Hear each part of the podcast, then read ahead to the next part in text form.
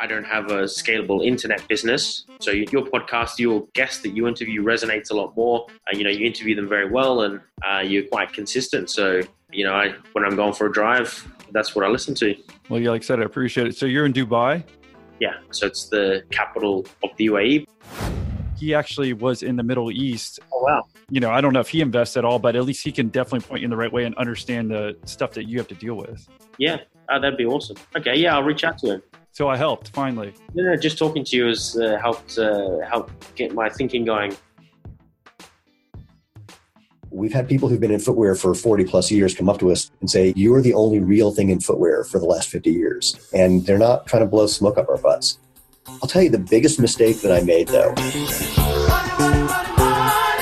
And what we ended up developing is a rules based, object oriented, context sensitive database that acts like a word processor because people did used to ask me this when we were retired. They would say, What do you know about sort of money and success that we need to know? And the answer is. And speaking of experience, how about Shark Tank? How about Shark Tank? Like at one point, I think Cuban said, Wait a minute, you guys are married? And we said, Yeah. But you said that she's the owner. It's like, Yeah. What happened there? All right. I'm Steven Sashen. I'm the CEO of Xero Shoes. That's X E R O Shoes. We're at xeroshoes.com. And we make addictively comfortable footwear that people use for everything from taking a walk to running ultra marathons. We make performance and casual shoes and sandals. We've been doing this since late November 2009. And we are in Colorado, in Broomfield, which is a little city in between Boulder and Denver. In zero, so Y X E R O. Oh, because it's cool as hell. Yeah, it's a little bit different. Yeah. Well, you know, we started out actually the name that I came up with on the day that I thought to start this project, and I literally like thought it up on day one and launched a website on day one. And I needed a name, and I thought invisible shoes would be good because at the time we were just making it was a do-it-yourself sandal kit. Is what we were going to sell, and the idea is it felt like you were wearing nothing, just a little layer of protection. And I came up with invisible shoes. And at one point, I met a guy who was the formerly the VP of marketing for a multi-billion-dollar fitness and what sort of looking for active lifestyle and exercise product company. And he had heard about me. We got together, and the first thing he said when we met is he looked at my feet and went, They're not invisible, you moron. so that's a good point. So we tried to find something else. And uh, to make a very long story very short, we came up with the idea. I like the idea of something that started with the next because it just looked interesting. It caught your attention. And then I thought of zero, and here we are. You talked about we. You're talking about another partner in the business, or are you the sole partner? My wife is our CFO and my co-founder, and I tend to use the royal, not the royal we. I tend to use we because I think of the company as what we do, not me. Right. Yeah, I think that's important to try to include everyone. But yeah, and also when you're getting started off, I know even when I had a one person company, I would say we all the time just to make me sound bigger, you know. even though uh, the way it started, someone said to me, Hey, this wacky hobby you have of making sandals for people, these barefoot inspired sandals. If you had a website, I'd put you in a book that I've got a contract for about barefoot running. And I said, Oh, and I've been an internet marketer since 1992. So I rushed home and pitched this idea to my wife, who told me it was a really stupid idea and wouldn't work, waste of time, big distraction, don't do it. That night after she went to bed, I built a website and she kind of growled at me the next day. And I said, Look, the people that are ranking for the keywords that I care about, they're clearly there by accident. I think I can own this in a few months. And that's exactly what happened. So we ended up starting the business together, even though we literally never even had one conversation about starting the business together. It just kind of organically happened. And now here we are. Since the people who are listening, they can't visually see, can you paint a picture a little bit more of these sandals so they get a better idea of what's the difference between yours and maybe another pair? Sure. So again, we do sandals and shoes, but they're all based on the same fundamental philosophy. And that is that your feet are supposed to bend and move and flex and feel. You have a quarter of the bones and joints of your entire body in your feet and ankles. You have more nerve endings in the soles of your feet than anywhere but your fingertips and your lips. So we make things that work the way feet work. So the toe box is uh, the area where your toes are is wide enough so it doesn't squeeze your toes together. It lets them spread and relax and work naturally. We don't elevate your heel. We keep it flat or what's referred to as zero drop so that your posture doesn't get messed up. We're really low to the ground. The soles of our shoes and sandals are anywhere between four and mm, actually the thickest one is kind of 10 millimeters thick, really, and 10 millimeters is less than half an inch. But that's kind of a fake out because um, that's got a little more protection for trail running and things like that. But suffice it to say, Most of them are super thin, like in the four to six millimeter range. They're really, really flexible. You can roll them up into a ball. They'll fit in your pack or your pocket. They're super lightweight. The soles have a rubber that we developed we call FeelTrue rubber. It gives you a combination of just right protection depending on the activity you're engaged in, but it also lets your brain get the feedback that it needs from your feet to know how to work your entire body. And then there's just, you know, some interesting design elements that carry through on our shoes based on our original sandal design. The first product we came up with that we were selling was inspired by the tire sandals worn by the Tarahumara Indians in Mexico. So they take a piece of tire, they cut it out to the shape of their foot, they strap it to their foot with some leather lace and wrap it around their ankle, and away they go. That was our original inspiration. So I don't know that that's probably not giving people enough info. Actually, there's two kinds of sandals. One that's super minimalist, that just has a little strap that goes from between your toes around your ankle and back to the top of your foot, and one that's more like Chaco or Teva or Keen. So what we call a sport sandal webbing goes across your foot instead of between your toes, and that's a more traditional looking style for the sandals. Hopefully, that's helpful for people getting a picture. Yeah, I think definitely so. And you're saying basically you started a company about nine years ago. Wow, almost. Yeah. Yeah, you're getting old. I just know this because I'm looking at your LinkedIn. They have the date as oh. November 2009. math for you. Yeah, but did you start it for a reason? I mean, did you have a background in the shoe industry? What made you want to start this company? No, no, literally, it was just because someone said, Hey, if you took that hobby seriously and had a website and made it a business, I'd put you in a book. And at that point, what I had done, I came up with this idea of making these little simple minimalist sandals based on this 10,000 year old idea or design. And I had found some rubber from some shoe repair places, found some string from Home Depot that I used to put them, strap those onto your feet. I maybe helped people make, I don't know, 40 or 50 pairs. That's about it. And so it was just this interesting opportunity to build a cool website. And we thought it was going to be a car payment. We thought the revenue would be just a little supplemental something. But within about six weeks, we realized that that was not the case. This was going to be our full time job we never, frankly, imagined we would be where we are today with a complete active lifestyle footwear line. But the way it began was really just, you know, what the hell? Can you tell us about your company size today, where you are like in revenues and employees? I can. The information I'm going to give you is all public. We did a Reg A plus equity crowdfunding raise last year. So I can only tell you the things that have been published on the SEC website. And that is last year, 2017, we did 5.53 million in sales, and we're projecting about 8.5, a little over 8.5 for the year, according to the documentation we filed with the SEC. And we are 30 people between our office in Broomfield and our warehouse in Denver. So when you started off, did you ever dream that you'd have this many people working for you? No, no, no, no, no. We thought that if we did it right, we could run the entire company with maybe eight people tops. And the 30 people, those are just the ones that we have employed full time. There's another 11 that I work with on a very regular basis on the marketing side. And you said Reg A crowdfunding? Regulation A plus. Oh, okay. I was like looking that up. yeah, would have been nice if we could have done a little SCA crowdfunding. That would have been cool. Is that a different type of platform that I haven't heard of?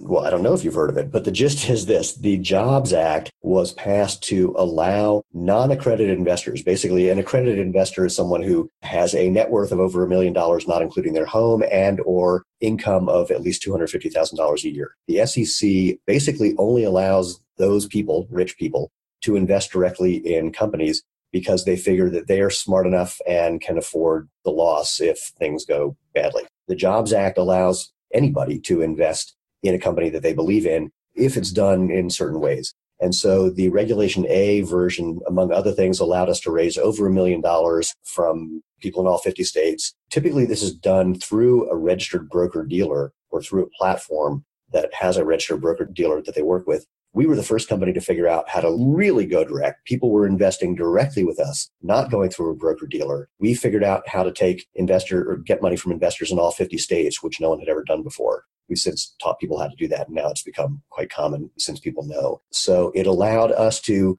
have our customers and people who soon became customers invest directly in a company they believe in. It's made people literally invested in the success of our brand. And how do you do that as far as like doing a crowdfunding with Reg A? Oh gosh. Well, again, it's sort of a marketing play or like anything, it's just kind of getting the word out, but it's a marketing play. So when we set everything up, we used a platform to do that. It's essentially a giant shopping cart that's designed specifically for the requirements of crowdfunding, which means there's documentation you actually have to sign. It's not just paying with a credit card. In fact, you can't pay with a credit card. You have to pay with real money. So checking account or direct deposit in some way. Then I emailed my list, which was at the time I think maybe only about 70,000 people at the time. We ran ads on the internet as well, just to let people know that they had a chance to invest in a rapidly growing footwear brand and just spread the word in every way we could think of. And what platform did you use? We used a program called CrowdEngine. Okay. Because I knew there's quite a few. So I didn't know if you were doing this without any type of online presence or what. That would seem very difficult. No, in fact, you can still see a version of the page that we use to promote the raise at invest.xeroshoes.com. It's still up there just to show people what we were doing. And this invest and then the xero shoes.com. Invest, yep, xero shoes, plural.com. Okay, cool. Well, uh, thank you for giving us a quick rundown of the company. If you don't mind, how about we jump back to, I was looking, you went to Duke University? Oh man, we're going back in time. I did. So tell us about that experience, like where you were before that, and what brought you to Duke. Then we um, kind well, of climbed the ladder to where you are today. Oh, I don't know about a ladder, but somehow I got here through the crazy whatever path that we all take in our lives that makes seems to somehow make sense in hindsight, but rarely does in reality. So I grew up outside of DC, and when it was time to go to college, I basically thought I want to go to the best school that I can think of that's warmer than where I am right now. So I went down and took a look at Duke and went, ooh, I like it here. And I applied, and for whatever reason, they let me in. And it's an interesting question. I was actually not very happy there, not because of any issue with Duke. I just wasn't happy in an academic environment or something. I don't know what it was. I spent my summers as a performer. I was doing magic and comedy. I was a street performer. I worked at Busch Gardens in Williamsburg, Virginia, the amusement park out there, doing my own show. So there was just something about, I don't know how to describe it. I just wasn't happy being in a little cloistered environment. I did actually a lot of performing when I was in school. So I spent a lot of time in Durham and in Raleigh and just outside of the academic environment. And I really liked that. So I graduated early. I just had to get the hell out of Dodge and, and ended up going from Duke into stand up comedy which the thing that I did, I know that seemed like a big jump, but a comedy club opened when I was in school. I went down there and auditioned, and they let me kind of MC and be the host for most of their shows. The guy who booked that room said, Hey, when you graduate college, I can get you 10 weeks worth of work on the road. And I went, I'm out of here. So I graduated early. That 10 weeks turned into 10 months. Then I ended up moving to Manhattan and being a professional stand up comic for the next 10 years. Wow. That's what you did for the first 10 years out of college? Yeah. And then about halfway through that, I was getting bored during the day. And so I, again, making long stories very short, ended up applying to Columbia University for their graduate film program. And again, for some crazy reason, they let me in. And so I ended up with a master's in film from Columbia. And I was still doing stand up at the time. I was also acting and doing voiceover work and things like that. I had a performing life, and my graduate school life, writing screenplays and directing movies. And that takes us to about 1990 ish. That's when I graduated. And in that same period of time, when I was writing screenplays, I hated the software that existed for putting scripts in the very peculiar and ridiculous format that they're required to be in. And I somehow came up with an idea for how to do it better and found a computer programmer to a software engineer who could help me turn this into a thing and I ended up starting a company that made it, still makes actually, a product called Scriptware, which became the industry standard word processing software for film and television writers. We're actually trying to relaunch that just because it hasn't been touched since about 1998, but people are still using it. And so we thought it's time for a revamp. So you may have heard that there are other entrepreneur groups out there that can help you feel a little less lonely. Ones like EO, Vistage, or YPO. But why join any of those when you can get all those benefits at a fraction of the price? How? Well, join our Patreon membership. You've heard from some of our members how much of a steal our Patreon membership is. So here's some cold hard numbers for you. In year 1 with EO, you're going to spend 4900 bucks. For Vistage, you're paying $18,810 for your first year. And for YPO, you're shoveling out $7,050 for your very first year. For our gold Patreon membership, you're getting it at less than 30 bucks a month. Let that sink in. Again, our gold membership is less than 30 bucks a month compared to those other guys that cost 4900 bucks, $18,810, and $7,050. So if you're on the fence, join today before I act like a smart businessman and I raise prices. Just go to millionaire interviews.com forward slash Patreon.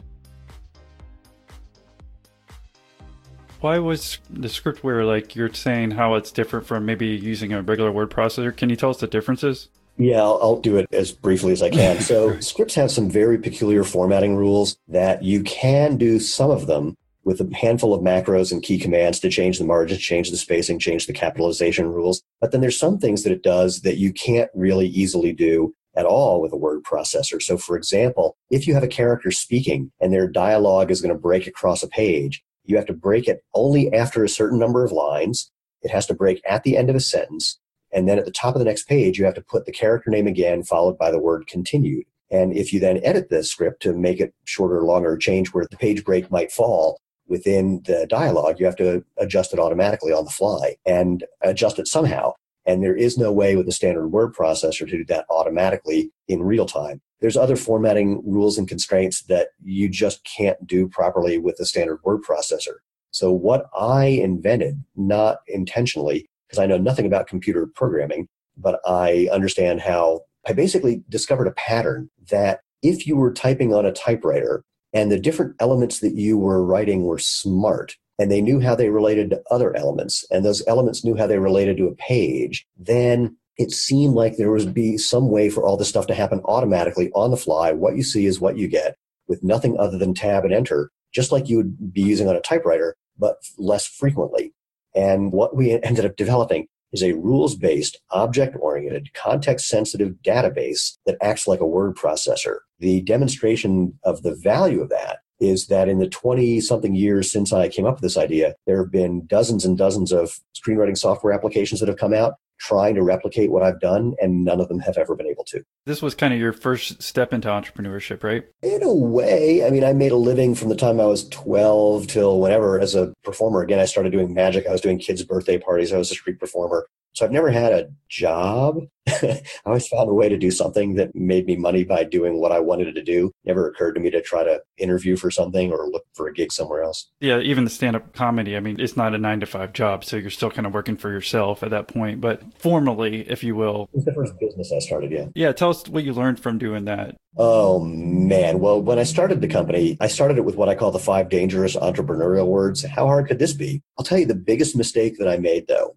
is that, I want to put this? I've been an individual sport athlete my whole life. So I started out as a diver, I was a gymnast, I'm a runner, and I run sprints. So everything I've done has been based on my success or failure being up to me. And so I didn't realize that this was part of my psychology, but my basic outlook on life is the best thing, whether it's a person or a thing, the best thing should win. And what I didn't realize is that other people play with those same rules. So with my software company, I had one of my competitors basically come up to the one company that was responsible for most of our sales and say, what do we need to do in order for you to stop selling Sashen's program? And they had an answer. And so it never occurred to me to basically do underhanded things to try to manipulate reality rather than just best man wins. And that cost me a lot of money. That's why the program has been sort of sitting on the shelf, if you will, for the last, holy crap, that's 20 years. It's something that I still think about in the footwear industry. I'm aware of the fact that our competition is not going to take lightly what we do as we improve, as our sales improve, as our reach improves, as our awareness improves. But I have to literally almost remind myself of that on a daily basis and try to think of things that I would never think of naturally and figure out how to address those hopefully before they occur or be ready for them when and if they do occur. I think that's a real kick in the gut to like anyone who's first starting off their business. They might think that everyone's like behind them, even there to help, even as family and friends. But what I've found out, even when I was doing sales brokerage, like even the guy I worked with, like he was happy for me at first, but then once I closed that sale, then he you know, it's like, oh, he kind of wanted a piece of it. And you're like, well, I thought everyone was like there to congratulate you and help you out. But right. kind of rough reality. You thought everyone would be happy for you. But no, even if it's not the competition. Yeah. In our company now, it's sort of a weird thing. Lena and I think of everything non hierarchically. I don't think of myself as more or less important than the people in the warehouse getting packages out the door. And we try to run the company that way as soon as you get over, I think maybe four people, suddenly politics shows up and competition shows up and all those people's psychology shows up. And I understand that. And at the same time, I, I'll say that I find it confusing because it's just not the way my brain works. but I get that that's what happens out there. It's an interesting challenge to understand one's own psychology enough to see how it does interface with what's happening with other people and your business and your customers and everything else that you can think of and not assume that the way you think is correct. So at the time with Scriptware, I guess kind of jumping back to when you started it, you're in New York still at the time? Yeah, I started it in New York. And what happened was once it, it got going, I realized I didn't need to be in New York. I was no longer relying on performing for my full time income and I could leave, which is kind of a crazy thought. When most New Yorkers, you just never think about leaving. You don't think that it's possible. Why would you go anywhere else? But once I realized I could, it was just like, hmm. And I'd never been to Colorado before, but I knew about it, which is a weird thing to say. So I came out here and checked it out for a week. And for the first five days, I was going, eh, I don't think this is for me. And on day six, I woke up and went, you know, I really like it here. My joke is, especially moving to Boulder, my joke is that I said, I thought there would be like minded people when I moved out here. And I didn't realize that I would come to not like their minds. Yeah, yeah no, understood. you know, it's a little airy fairy, new agey for me. I was that 25 years ago when I moved here, but my thinking has changed. So, how old were you at the time and what year was this? 93 ish. So, I would have been 31. Did you like have saved up or were you like generating from your software company so we get an idea financially where you were? That's a good question. I don't remember, to be honest. Saved up. That's an interesting thought. I don't think I've, I'm not aware of having saved up much money in the last 30 years. Um, I always made enough to do what I was looking to do. I don't remember if I'd had some money invested when I, this is going to sound funny. I think I had the most money invested when I was doing stand up comedy. So I remember having, God, this is back again in early 90s. I had 20 something thousand dollars in a mutual fund uh, or in a couple of mutual funds. And I used that to get Scriptware started. But after that, I have no memory of how much money I ever had anywhere. I don't think I was investing it anywhere. I think it was all just going back into whatever I was doing to grow the business. I didn't know if you decided to save up so much and then you're like, okay, I have enough money, I can move. Well, I guess no matter what, it's going to be cheaper than living in New York. No, I just packed up and moved. Yeah. So you had no friends or anything when you were moving out there? no, I knew one person. In fact, it was really funny. When I said to my parents that I was thinking of moving to Boulder, my dad said, I have a really good friend that I grew up with in Reading, Pennsylvania, whose kids who were my age, and by kids, he meant son and his person's son's wife, live in Boulder. And I said, Oh, that's cool. It'd be great to meet them. And I don't remember how it happened. I think somehow I got the word came back to me that I could give these people a call and that they had said that I could stay with them when I came out to Boulder to check it out. So I called them and said, Hey, you know, your dad gave me your number. He said I could stay with you when I came out there. And they said, Oh, we don't know anything about that, but sure, why not? it's like, what? So they were the only people I knew. And they became some of my closest friends quite happily. And did you have that entrepreneurial mindset at the time when you're moving out there as well? Well, I was running Scriptware at the time. And in running Scriptware, again, this is 93 93 ish, 93 into 94, I was discovering the internet. I mean, well, I wasn't discovering the internet. I knew about the internet before. I had been one of those early adopters for online things. I was oh gosh, I had an early AOL account. I had a GeoCities account. I was on CompuServe. I was doing IRC things. I was part of Echo in New York. If people don't know, Echo was a bulletin board system. The analog to that was the Well out in San Francisco. So I was getting into internet marketing and understanding internet marketing and doing some little side projects just to have some fun with that. So I don't think I've ever not done entrepreneurial-ish things. I just never really thought about it very much. But was your software company like taking up most of your time while you're still moving out there? Oh, yeah. Yeah, what was that work life like when you didn't know anyone? I don't know if you still have a developer back in New York or what. it was really easy. In fact, I think about this part of my life quite nostalgically. Because I didn't know anybody, I would roll out of bed. I would have a little bite to eat. I would get to work. And get to work meant answering emails and tech support phone calls figuring out how to market the product and where to advertise and just whatever I could think of to get the word out there. I would finish at seven o'clock at night. I would have some more to eat and I would go for a walk or jump in the creek, depending on what season it was. The creek was right outside my condo that I was living in. I would look in the paper and see if there was a movie playing or something happening on campus at the University of Colorado or just something to do. I would come home. It would be about nine o'clock and I would turn on the TV and see if it was an episode of Star Trek that I had already seen or not. And if I hadn't seen it, I would watch it and then go to bed. And if I had seen it, I would go to bed. That was it. And then lather, rinse, and repeat. It was a very monastic life, but it was actually really enjoyable. It was very spacious. So, how long did you do this for? I think I until I met a woman who then became my fiance. That lasted for, I think that's actually true. So that lasted for a year and a half like that. And then as I started meeting people and developing a social life, it evolved somewhat, but not a whole lot. What happened actually a couple years in, maybe two years in, there was an article about me in the newspaper and some guy came and pounded on my door and begged to work for me. And I said, I don't think I have enough work for you and I don't have enough money to pay you. And I had somehow either hired or met a coach, a business coach. I don't remember how that happened, but I just remember saying, you know, this guy keeps pounding on my door, but I don't have enough money for him. And the coach said, look, hire the guy. He wants to work for you that badly. Hire him. He will pay for himself, I assure you. And in fact, that was the case. I brought him on and you know, away it went. At one point, he says to me, you know, we really need to get an office. I said, why? We're sitting here in a two bedroom condo. The second bedroom is our office we're fine. It's just you and me. And he said, yeah, but I'm kind of sick of you working in your underwear. right. So um, well, at least you had underwear on, right? that was a rare day. We found an office in downtown Boulder. It was like 1,200 square feet, and it was the two of us. It was ridiculous. We were at opposite ends of the office, just kind of yelling at each other, and thought it was hysterical. But within a year, it was full. There was 12 people in there, and we were packed and the business grew not huge. It turned into about mm, 800, 900 grand a year before things turned. Partly it turned because I was looking to sell the company and the people who were looking to buy it kind of took it over. And then it turned out that how do I want to put it? There were three partners in that company, and it turned out that one of them was stealing from the other two, and everything fell apart. Oh, yeah, that made a long story short. Yeah. But how about when you moved down there and you said within a year you had that many people working for you? I think this is a big transition because I think enough people can get the, I don't know, they're encouraged enough that, hey, I can start the business. But then, like you said, you were scared to hire this guy. You didn't think you had the money, but you still did it. And like, what did he bring to the table and how were you able to grow? Because that's a big jump from one to two to 10. Well, the how was just out of necessity. And that's the way it has been here too. It's like we needed more people doing tech support. We needed more people doing various kinds of sales. We needed programmers to develop into the program. It was just we needed those things. What he did, he really was focusing on sales, direct sales. So I was focusing on product development and marketing. He eventually and very quickly, essentially really managing the entire office. He was hiring, firing, so he was doing HR. He was boy, almost everything I can think of. I mean, the guy really took it on. And there's a guy named Mark Walker I will put out a shout out to, this wonderful guy. Mark at one point said to me, You need to take a vacation. I said, I don't think so. He goes, You need to get the hell out of here.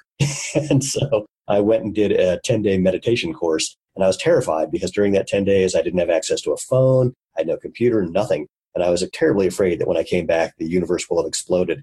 And when I came back, everything was working better than when I left. I just really lucked out that this guy was super smart, super talented, and really wanted to manage something and be responsible for it then I let him do that. And I just did the parts that I was really good at, which was the bigger picture pieces and the product and marketing stuff, which is still what I do. That must have been a hell of an article that they wrote about you, huh? Yeah, I guess. For him to get so excited and jacked up, you know, it's like, like you were saying, the business coach obviously was right if someone wants to work for you that much. Well, you know, it's funny. It's now uh, one of our hiring practices. We say to people, and we tell them during interviews, we go, look, we only want you here if you really, really want to be here. And by really wanting to be here, I mean pounding down the door, begging to work here. And I'm not being metaphorical when I say that. You've got to prove to us that you want to be here. I thought originally when I said that, and I said it because I'm not good at keeping secrets, but when I first said it to someone, I thought it would poison the well and they would just fake it and pound on the door. But that's never happened. People who want to be here, they prove it, and people who don't, they don't. So you fast forwarded quickly that you ended up selling the company to three different partners? No, that sale went through after I found out that one of them was embezzling. Oh, so tell us a little bit more about that because maybe just to reemphasize what happened. Really? Can I just shoot myself in the face? Make sure the people listening hopefully don't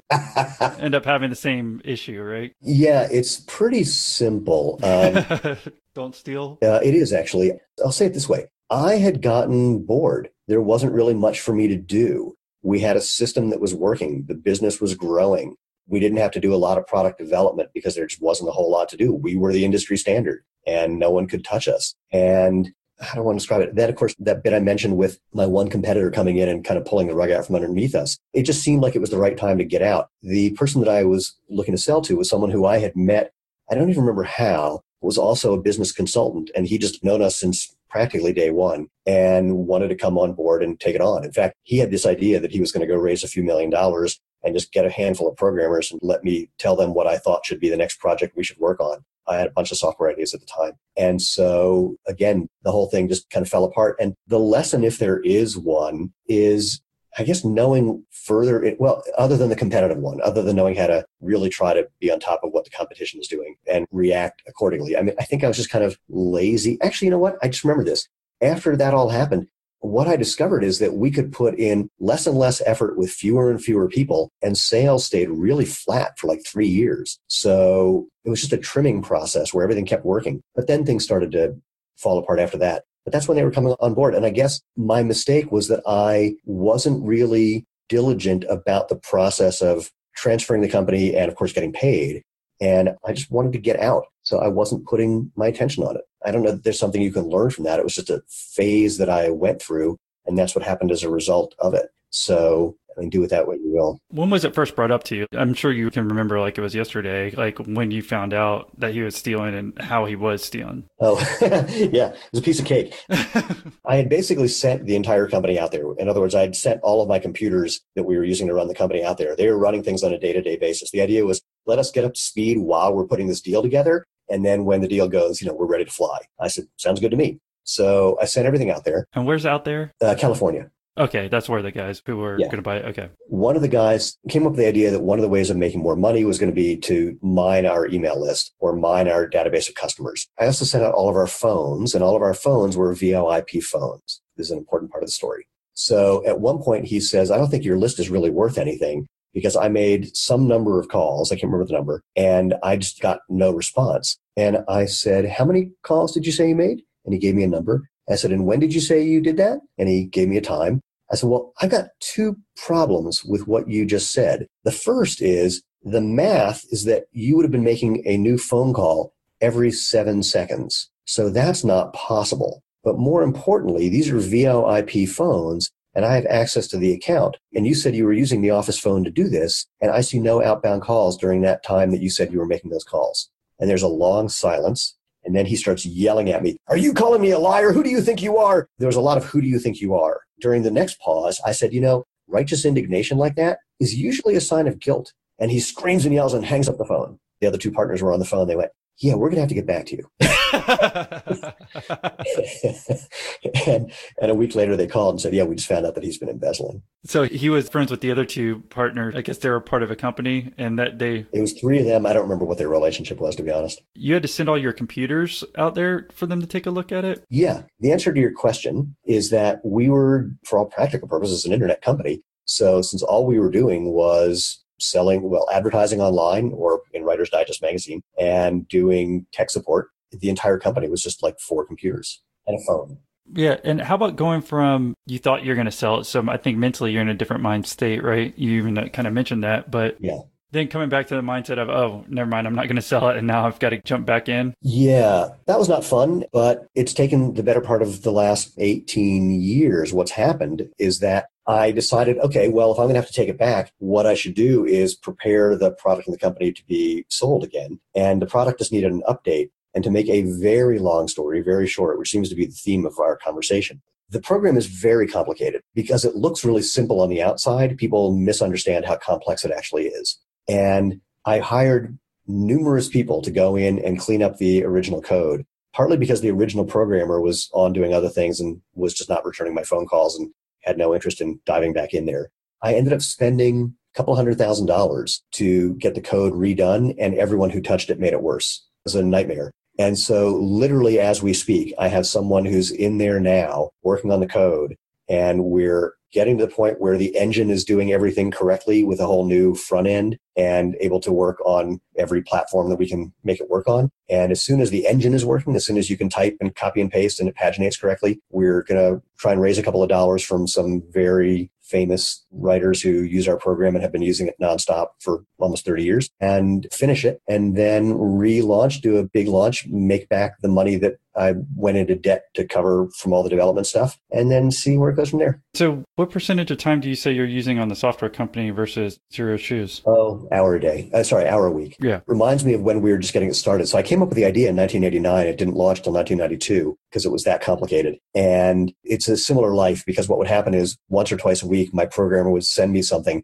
then on a 2400 baud modem and uh, and it would take me an hour to download the 240k file and he'd send me something i'd test it i'd give him notes and we'd just go back and forth so we're kind of in that same phase right now so there's really not much for me to do until again i've got something that's functioning correctly then it gets fun I belong to this international organization, and you get once a month meeting. We all get together, And I've gotten frustrated because I go in there and everybody's just kind of scooting over the top of everything. And we're sitting there nodding our heads like we know what they're talking about. There's no details to it. For me, it's $700 a month and it's hard to justify, you know. Uh, honestly, I feel like that I've got 10 times more out of listening to your meetings. Why don't we talk about when you made the transition to doing Xero Shoes then? Sure. What year are we talking about and when did you decide to make the transition and just tell us about that mindset? You're overplaying it to say that I made the decision. it really just kind of fell in my lap. The way I described it before, again, someone said I'd put you in a book. I said I built 500 websites at that time, so I just went and built another, and it just took off by accident. We literally thought this will maybe be a car payment, and then it turned into our full time gig. And then seven months after that, we had some guys who had all started at Reebok when it was a, less than a tenth of the size that we are now. And they sat down with us and said, We think you're onto something for real and we'd like to help. And they did some design work for us. They introduced us to some sourcing manufacturing people in Asia. They were just really, really helpful across the board. And it was organic and certainly not planned in any way whatsoever. But in that window of time between roughly 2000 and 2009, Lena and I were retired for all practical purposes. Scriptware was kind of hobbling along. It was wasn't going to go anywhere, and I was trying to get it recoded. But we had done some clever real estate investing back in '99 and 2000. That was paying the rent, so we really didn't have anything that we had to do, and it was awesome. I highly recommend early retirement. It's a great gig. At the same time, though, I basically wasn't working during my what are technically one's usual most productive years. I was chilling out, and it was great. But nonetheless, you know, sort of set me back in a way. And then again, Xero just happened, fell in our lap, and we've been going for the ride. Well, you could say that, but I mean, if you earned it and you were smart about doing it, then and lived within your means during that time, then Yeah. I think everyone would want to do that, right? Well, the conversation went like this. We had been doing some real estate investing. I owned a condo in Boulder. We wanted to move out of the condo and into something a little bigger than a two bedroom space because Lena wanted her, her own office and I needed an office. And we suddenly had the realization this is in 2000, not 2000, 2001. We had the realization that the market looked like it was probably going to top. I don't know how we came to that conclusion, but it just seemed to us like there was something going on. We sold the condo, made a bunch of money from having done that. Here's what the conversation went like. We could take the money that we just made, use it as a down payment for a house, and still be paying $2,500, $300, $3,000 a month for a mortgage.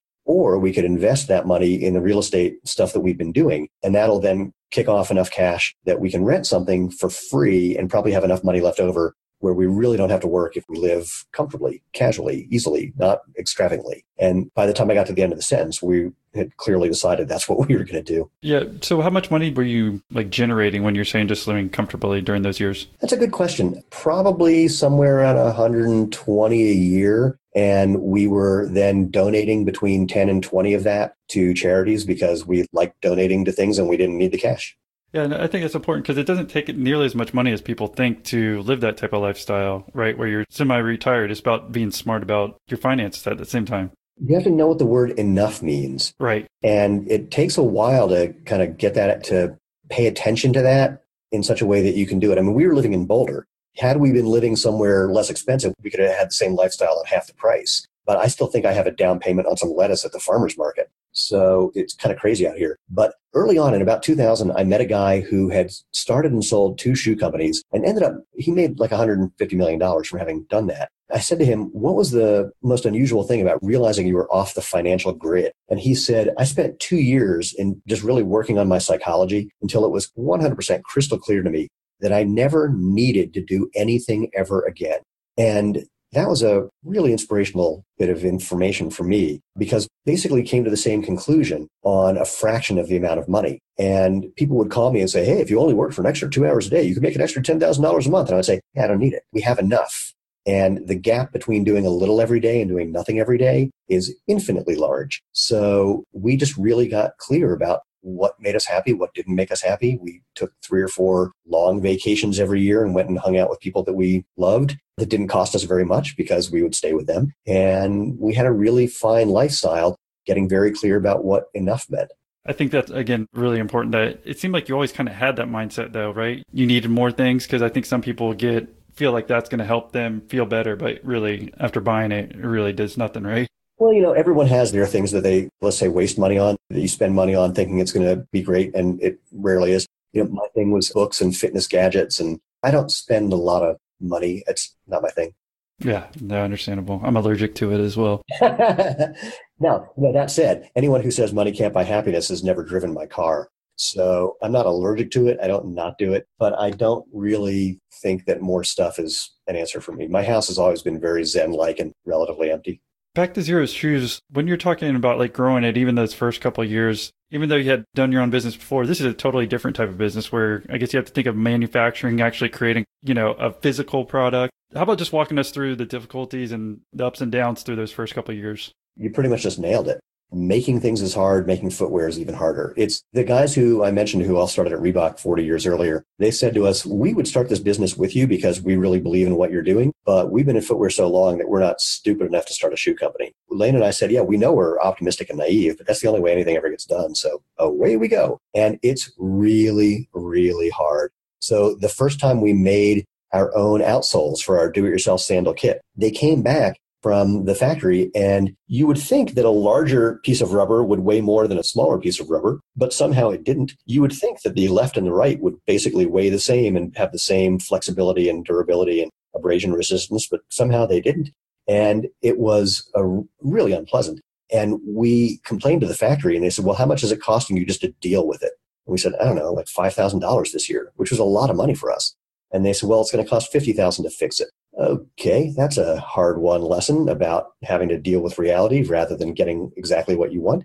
So that was a big challenge. The bigger challenges are the obvious ones that happen to any business that's growing as quickly as ours. And that was finding people to help and finding the money to support the growth. When you're growing at 50 to 100% a year, you're piling most of your money back into next year's inventory. Then find the money to do other things beyond that was challenging. And we've been very, very lucky. We met some people socially who liked what we were doing, got along with us, and gave us a what was then a very small line of credit that has evolved into a much larger line of credit.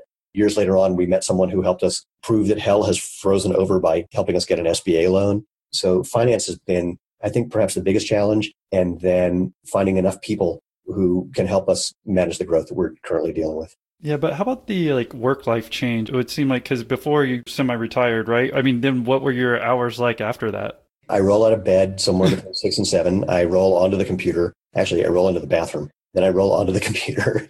And then for a while, we were working out of our house. And so I would be downstairs in my underwear again. and, uh, uh, Deja vu. Yeah. Well, you know, actually, the first couple years, it was a nice little lifestyle business. in fact, at one point, maybe a couple years in, like two and a half years in, I remember saying to Lena, would it be cool to have a little internet based business? Only took a few hours a day and made a couple hundred grand a year. She goes, that's what we have. I went, yep, too bad I can't stay that way.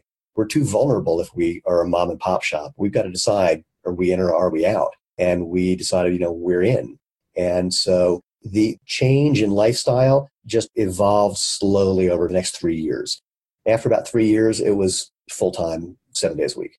Did your employee complain about you working in your underwear again? I don't think he did. I was meeting your wife. Oh, that one? Oh, yeah. no, um, her complaint was really at one point, we had a customer service guy at our dining room table. We had a fulfillment guy who was just filling up the entire living room. All of our inventory was in every spare inch that we could find. Lena had an office in a spare bedroom. I had an office in the basement. I mean, we had filled the house with the office. And she said, I just got to get you people out of here. And again, you know, we've got to get an office, but not because I was in my underwear. It's just that she wanted to have a life separate from work. And that's when we got our office. And then we moved into this place. The moment we moved in, it was already too small. And that's happened repeatedly. And it seems like you made a good point earlier that you kind of couldn't half ass like your product business here because it's not like a certain online business, maybe even like your software where you can make it a lifestyle. It's either you have to go full blast or you really can't, it seems like. I've met a lot of people who read the four hour work week mm-hmm. and thought about creating a lifestyle business. And you can do that. Totally doable.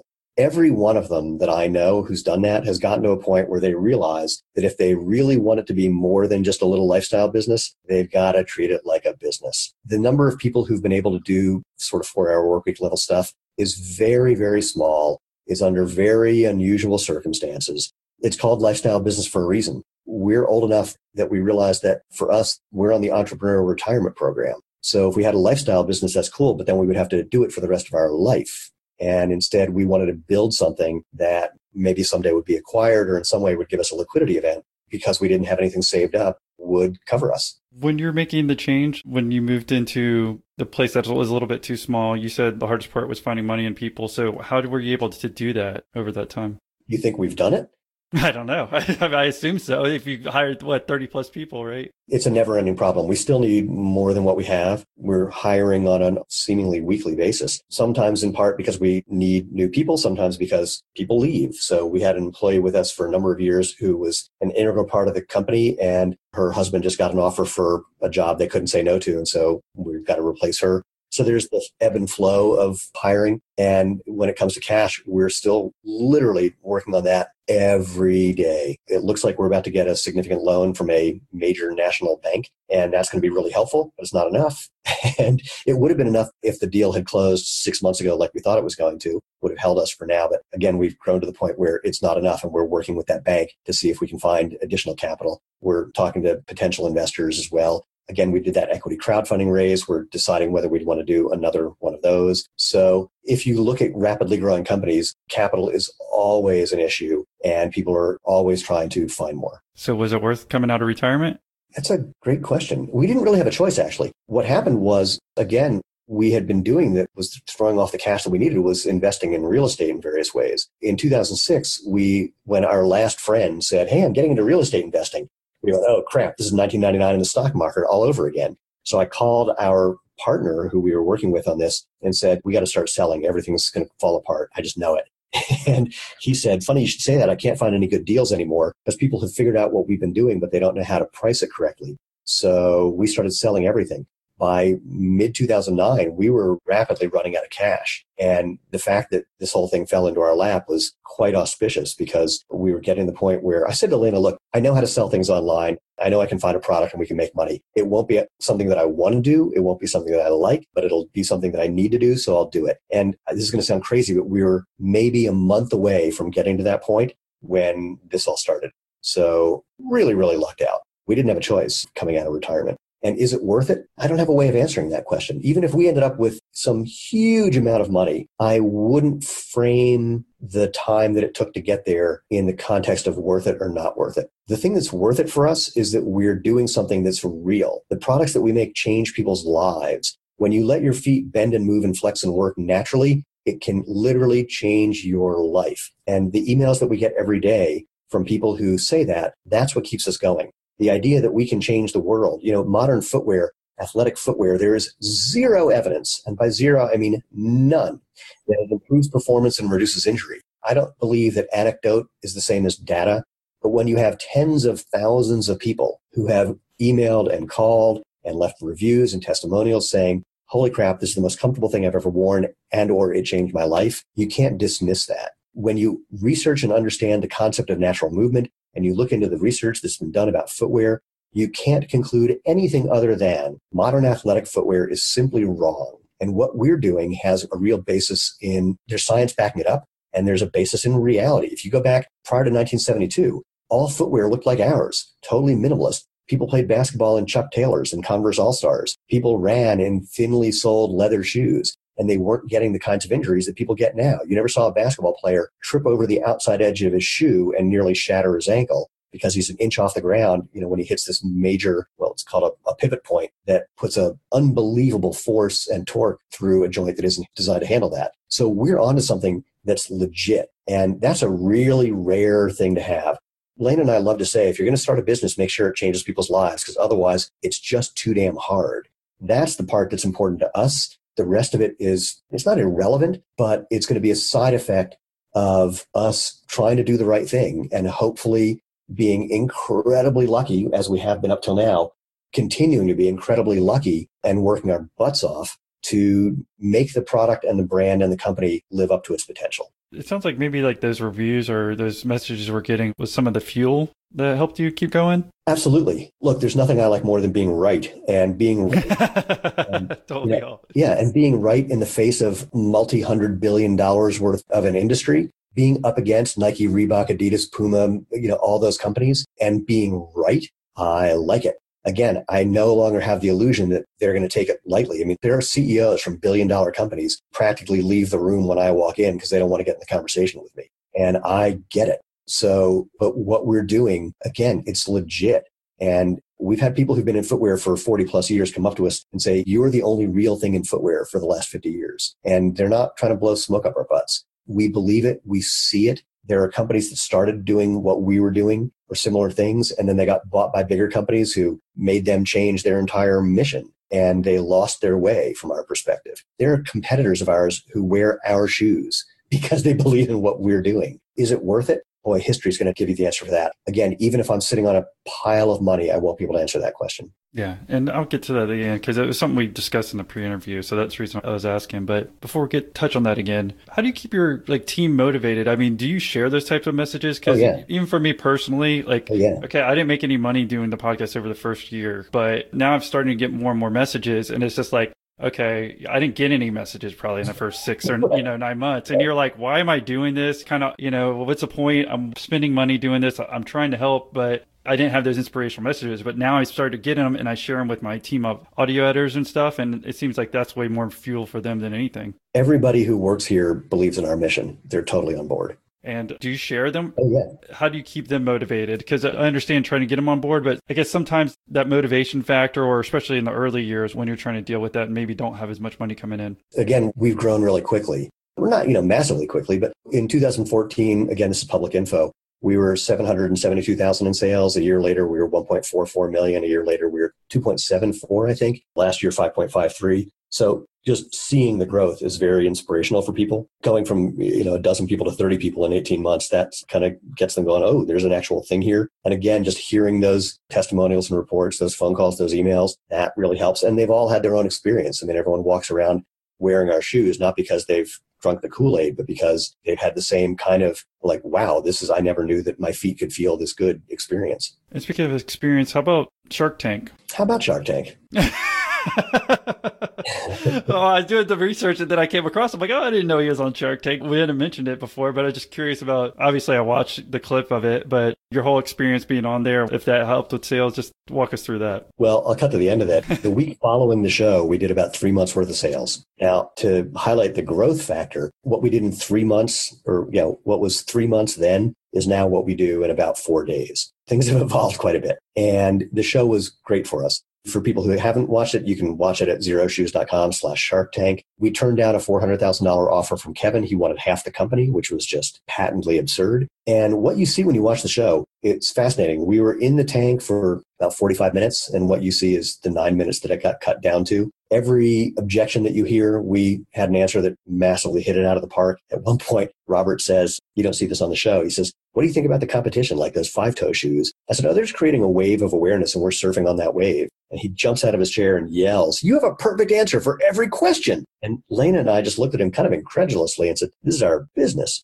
So it was totally surreal to be on the show. And what looks like a conversation when you watch the show is anything but you're in the tank. As Lena likes to point out, it's not a business show that happens to be on television. It's a television show that's loosely about business.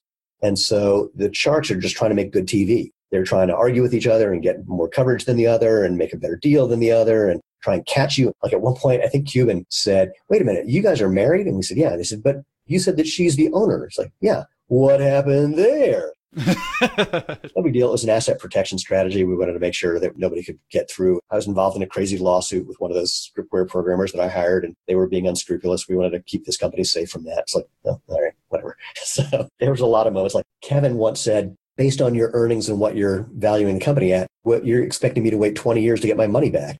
And I said, Oh, Kevin, you know that revenue and earnings are asymmetric in a company growing this fast. And he's like, Yeah, okay, that's true. So, so oh, I got to use that. Yeah. Or Daymond. I mean, it starts, Daymond says, This is rubber and string. And I said, Daymond, you of all people know that a brand is more than the components of the product. And as he slumps in his chair, Cuban points at him and goes, Perfect answer. But you never see any of that. Oh yeah, they didn't show any of that. I do remember that's all I kept whining about was yeah. rubber and string, and he could rubber and string. Yeah. And Lena's response is, "It's not just rubber and string; it's a revolution," which is a brilliant answer. They don't show how badly and how much Barbara hated me. She, oh yeah, that was messed up. You know, her opening line to me was, "I hated you from the moment you walked out here." yeah. You remind me of my ex-husband. She just went off. She's like, "Elena, how can you be married to him? What's wrong with you that you're with him? Why is he like this?" And Lena was just like so shell shocked. She's he's not always like this. which I kind of looked at her like, really? That's the best you could do? What happened to, you know, he's really smart and funny and I love him, but eh, whatever. That was crazy. And what I immediately realized though is that I couldn't be glib the appropriate response if we weren't on the show to that you look like my ex-husband. So i hated you from the moment you walked out here would have been the ex-husband who gave you the money that you used to turn that into a company that you sold for 60 million. I'm okay with that. Yeah exactly. What i did the night of the show i tweeted and i said to her you should have invested in us. I would have used some of that money for plastic surgery Oh, I know because she came out firing against you like right away, and there's like nothing you can do. Like if someone automatically doesn't like you because yeah, you I don't know if it's because you look like your ex or if yeah, you acted like it, but and that's why when she said that, they cut to me and I'm laughing because like how am I going to respond to that? Yeah. But you know, the thing that was disappointing was that we really wanted to get a deal with her in particular because at the time she was the only shark who was working with the companies that she invested in. She was retired and she's a brilliant marketer. So we were really hoping that she was going to get it. And unfortunately, she didn't and didn't like me. And so be it. Yeah. And again, some things you can't change at dealing with people, especially when they come out like that. Yeah. I would have just laughed and said, okay, we're not taking a deal from you. Yeah. So.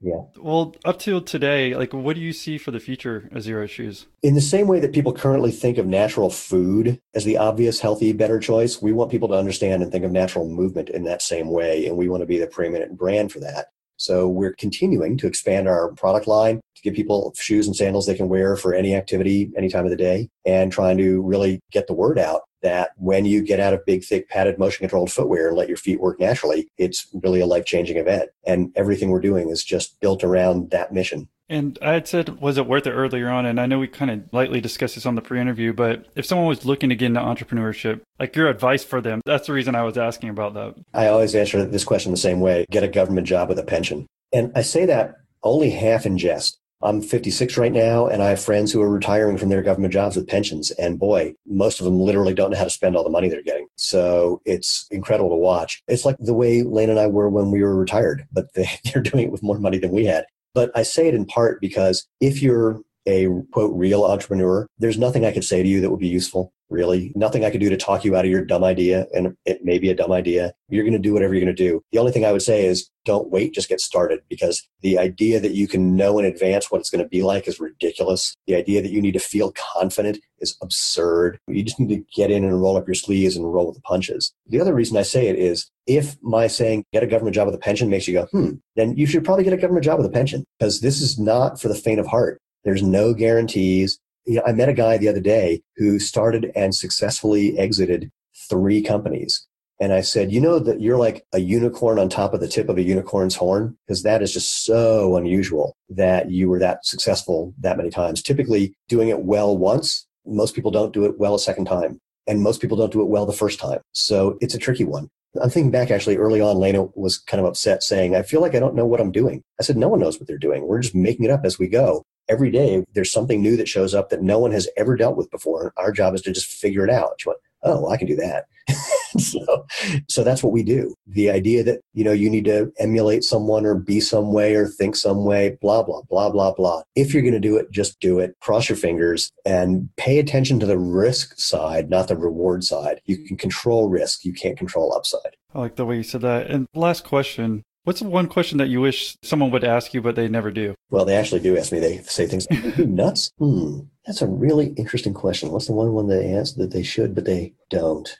You really wish someone would ask you a question. It could be personal or business oriented. Yeah, well, I'm leaning in the both direction. Oh boy, oh boy. I think we already covered it actually, because people did used to ask me this when we were retired. They would say, What do you know about sort of money and success that we need to know? And the answer is that both of them are misunderstood. That success is not a word that I use at all. I have no frame of reference for it. The idea that what I do is I point people back to this book called Stumbling on Happiness by Daniel Gilbert from Harvard. And the premise of the book is, and there's a TED talk that he did as well. You can see that. It's great. And the gist of it is that every thought we have is trying to predict what will make us happy in the future. And the problem is that we forget how bad we are at doing that prediction. And then it's even worse that we forget that we forget. And even worse, we think that we're special.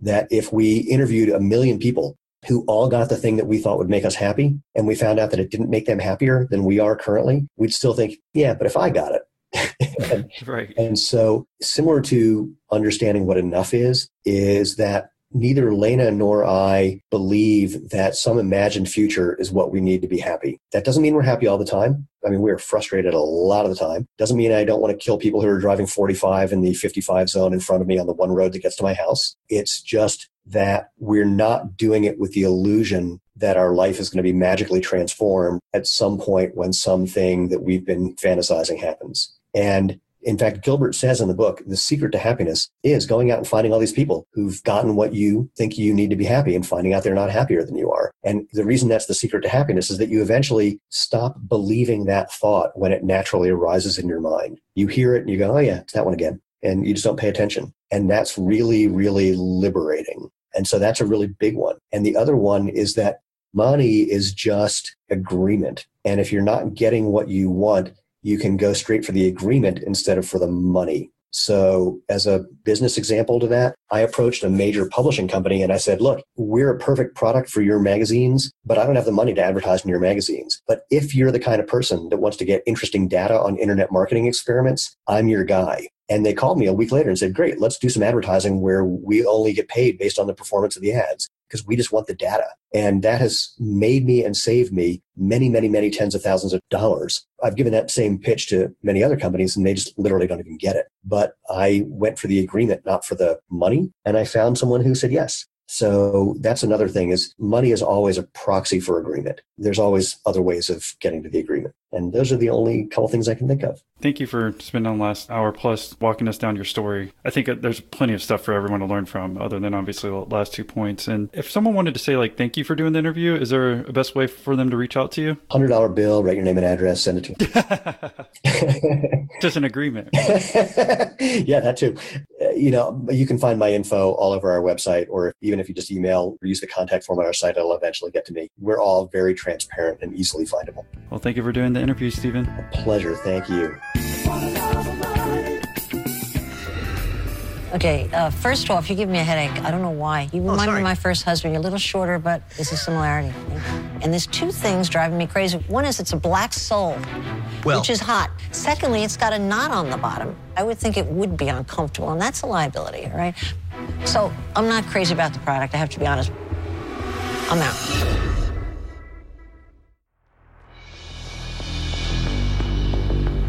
Okay, there are no other sharks here. Correct. There's just you, me, Lena, the rubber, and the string. What are you going to do? I'm going to give you $400,000 for 50% of this company. That's an offer we're not willing to take at this time. Very well, you're dead to me. Run out of here with bare feet. Thank you, guys. Thank you Thanks. for your time. guys. Thanks. Now that we're dead to Kevin, we're going to have to show him that he made the wrong decision. We have so many people who love our product and have experienced real benefits from it. We know that this is something that there's a real market for, and we're just going to continue to do what we do. Wait, wait, wait, wait. Hold on. Before you go, I'm sure you know by now we have plenty of Patreon episodes to fill your passion bucket up with more business interviews. So check that out. Just go to millionaire interviews.com forward slash Patreon